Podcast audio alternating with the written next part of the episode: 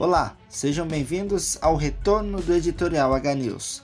Eu sou Igor Duarte, de volta para acompanhar com você o assunto que mais repercutiu na semana e dar uma opinião sobre ele. Antes, quero pedir desculpas pelas semanas sem postagem e dar a justificativa de que foi por causa da grande cobertura que fizemos das Olimpíadas de Tóquio 2020 no arroba HNewsOpinião, no Instagram e no Facebook. Desculpa dada, vamos matar saudade falando sobre banana.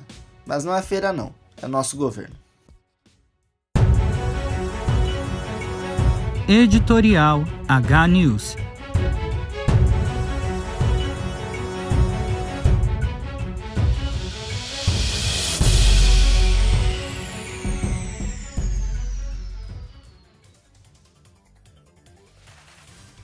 A Câmara dos Deputados votou na última terça-feira 10 a PEC, proposta de emenda à Constituição, que visava o retorno do voto impresso no sistema eleitoral brasileiro.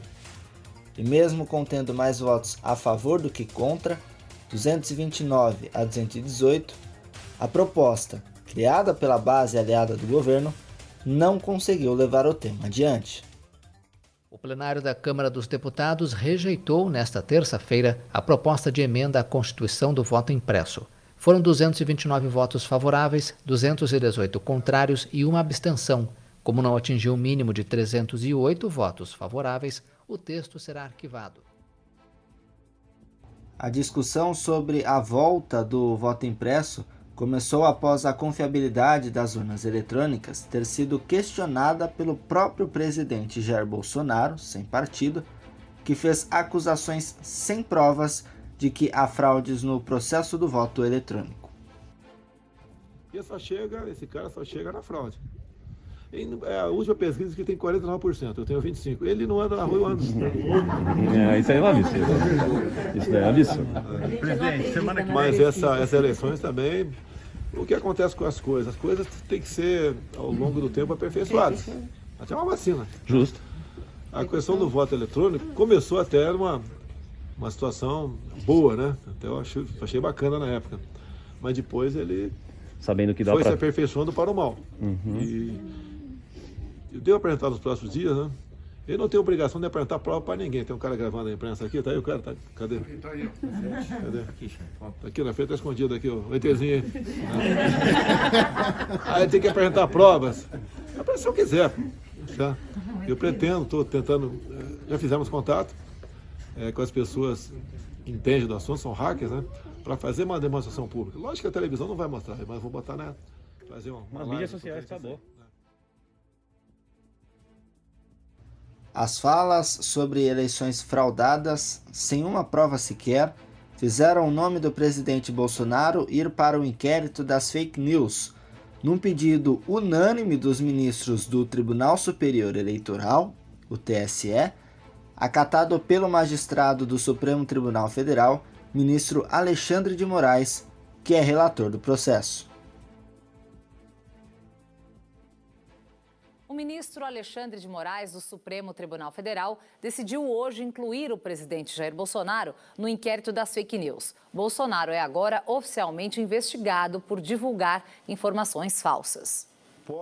A apuração levará em conta os ataques sem provas feitos pelo presidente às urnas eletrônicas e ao sistema eleitoral do país. Na decisão, o ministro Alexandre de Moraes cita 11 crimes que podem ter sido cometidos por Bolsonaro, como calúnia, difamação, injúria, incitação ao crime, apologia ao crime, associação criminosa e denunciação caluniosa. Moraes determinou que a Polícia Federal ouça o depoimento de cinco pessoas que acompanharam Bolsonaro na transmissão da última quinta, quando fez vários ataques às eleições. Entre eles estão o ministro da Justiça, Anderson Torres, e o coronel reformado do Exército e assessor da Casa Civil, Eduardo Gomes da Silva.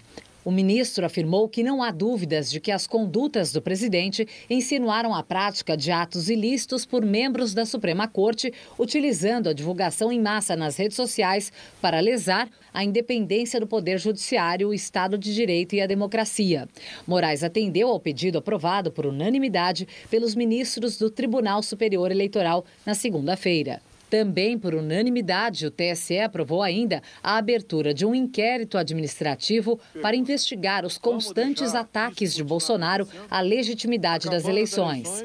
Ontem, o Corregedor-Geral da Justiça Eleitoral, ministro Luiz Felipe Salomão, encaminhou um ofício ao Supremo em que pede o compartilhamento de provas que possam contribuir para o avanço das investigações eleitorais contra a chapa Bolsonaro-Mourão. As ações investigam supostas irregularidades na contratação de empresas para disparos em massa de mensagens nas eleições de 2018.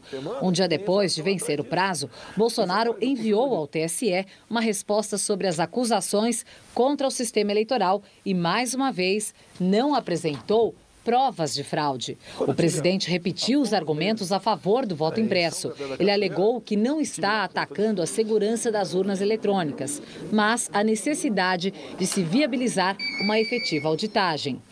Na transmissão da semana passada, Bolsonaro admitiu não ter comprovação das alegadas irregularidades.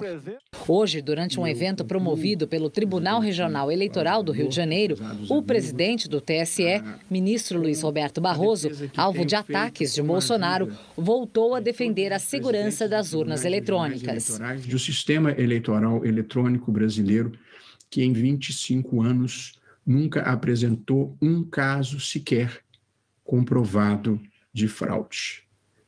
Nós, ao contrário, acabamos com as fraudes que marcavam a vida brasileira no tempo do voto em papel. Uma das vertentes do autoritarismo contemporâneo é o discurso de que se eu perder, houve fraude, que é a inaceitação do outro e a inaceitação de que alguém diferente de mim possa ganhar. Mesmo sendo acusações sem provas, os ataques do chefe do Poder Executivo se tornou uma pseudo-verdade para seus apoiadores. No meio político, a consequência acabou sendo a criação da PEC rejeitada. No dia em que o plenário da Câmara agendou a votação da proposta, uma exibição militar gerou ainda mais polêmica para o assunto. Um desfile repentino de blindados e tanques da Marinha passou em frente à esplanada dos ministérios em direção ao Palácio do Planalto, com a justificativa que era a entrega de um convite ao presidente da República para acompanhar o exercício militar em Formosa, cidade de Goiás, vizinha à capital Brasília. Só que, para muitos, o ato não passou de uma forma intimidatória de convencer o Congresso a aprovar a PEC, trazendo uma repercussão ríspida de parlamentares. Os partidos PSB, PT, PCdoB, PSOL, PSTU, Rede, Solidariedade e PDT se juntaram emitindo uma nota que disse: abre aspas. Em meio às sucessivas declarações golpistas de Bolsonaro, e da votação do projeto do voto impresso nesta mesma terça-feira, com previsão de derrota, o desfile é uma clara tentativa de constrangimento ao Congresso Nacional. É inaceitável ainda que as Forças Armadas permitam que sua imagem seja exposta dessa maneira, usada para sugerir o uso de força em apoio à proposta antidemocrata e de caráter golpista defendida pelo presidente da República. Fecha aspas. Já o presidente da CPI da Covid-19, o senador Omar Assis, do PSD do Amazonas, falou que, abre aspas, Bolsonaro imagina com isso estar mostrando força, mas na verdade está evidenciando toda a fraqueza de um presidente acuado pelas investigações de corrupção. Não haverá voto impresso, e não haverá nenhum tipo de golpe contra a nossa democracia. As instituições, com o Congresso à frente, não deixarão que isso aconteça. A democracia tem instrumentos para defender a própria democracia contra roubos golpistas. Fecha aspas. E quem também repercutiu se mostrando contra o ato foi o presidente do Senado Federal, senador Rodrigo Pacheco, do Democratas de Minas Gerais, que é aliado do governo Bolsonaro. Pacheco encerrou sua extensa fala dizendo, abre aspas, absolutamente atentos a todas as manifestações que possam constituir algum tipo de constrangimento ou de intimidação ao Congresso, estaremos sempre prontos, todos nós, isso é algo que nos converge, todos nós prontos para reagir a roubos, a bravatas, ações que definitivamente não calham no Estado democrático de direito. Fecha aspas. Sendo ou não para constranger parlamentares a aprovar a PEC do voto impresso, a proposta não teve os 308 votos para isso e foi arquivada pelo plenário. E a Marinha ressaltou que o ato não teve relação alguma com a votação da Câmara. E mesmo com a investigação aberta contra si e não tendo provas, Jair Bolsonaro segue afirmando que as urnas eletrônicas não são seguras.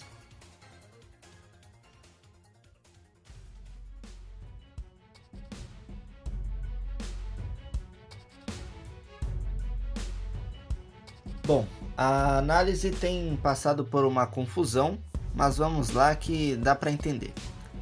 Realmente houve uma fraude gigantesca na eleição, mais precisamente em 2018. Só que não foi necessariamente nas urnas. Segundo o dicionário, fraude é qualquer ato ardiloso, enganoso, de má fé, com o intuito de lesar ou ludibriar outrem ou de não cumprir determinado dever ou logro. Entendeu onde está a fraude? O governo atual fez tantas promessas que não foram apenas não cumpridas, mas seguiram caminhos opostos do dito. Não há outra definição que não seja ato enganoso com o intuito de ludibriar outrem. A propaganda eleitoral do senhor Jair Messias Bolsonaro foi uma legítima propaganda enganosa, que se tornou danosa para a população não só moralmente, mas fisicamente também, depois da pandemia. Estamos diante de um governo que se acha acima da democracia, acima de tudo. Só que, graças a Deus, ele não tem se sustentado. E toda manobra para demonstrar força que ele tem feito tem sido, na verdade, motivo de chacota. E se olharmos bem, é isso mesmo.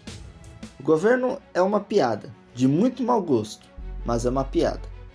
E ganha um apelido lá fora perfeito: República de Bananas. Porque banana faz isso. Tudo isso que a gente tem visto, só banana faz. É banana que faz isso. Olha a banana, olha o bananeiro. Olha a banana, olha o bananeiro.